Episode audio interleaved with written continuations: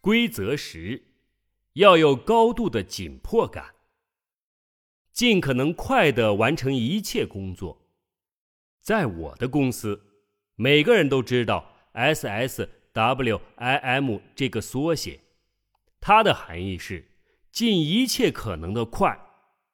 你知道，工作就像橡胶一样，很快就可以填满你能够支配的时间，所以不给自己确定的时间限制，往往会更好一些。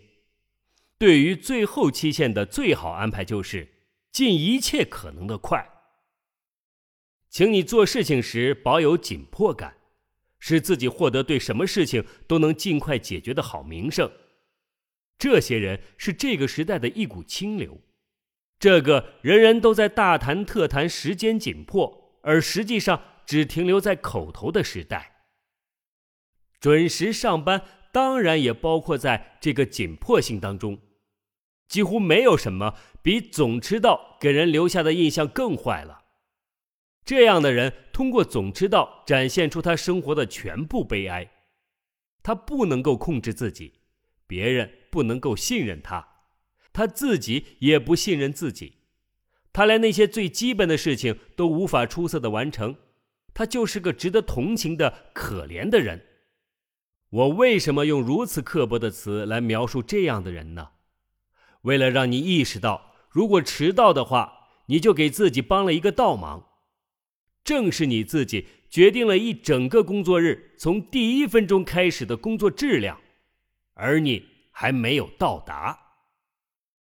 因为不准时的人会得到别人的同情，但是绝对不会得到提升的机会，也不会得到更高的工资，倒是很有可能被解雇，哪怕他在其他方面都很好，结果也是一样的。有一个十分简单的诀窍，请你总是计划着比要求的时间早到二十分钟，这二十分钟会给人留下好的印象。你可以轻松平静的投入到工作当中去，也能够安安静静的完成你的工作。请你不要因为时间紧迫就牺牲质量，有些事情就是要花些时间去处理。重要的是。你要学着把一件事和另一件事区分开来，请你尽一切可能快的开始，但是不要在整个工作中都这样紧赶时间。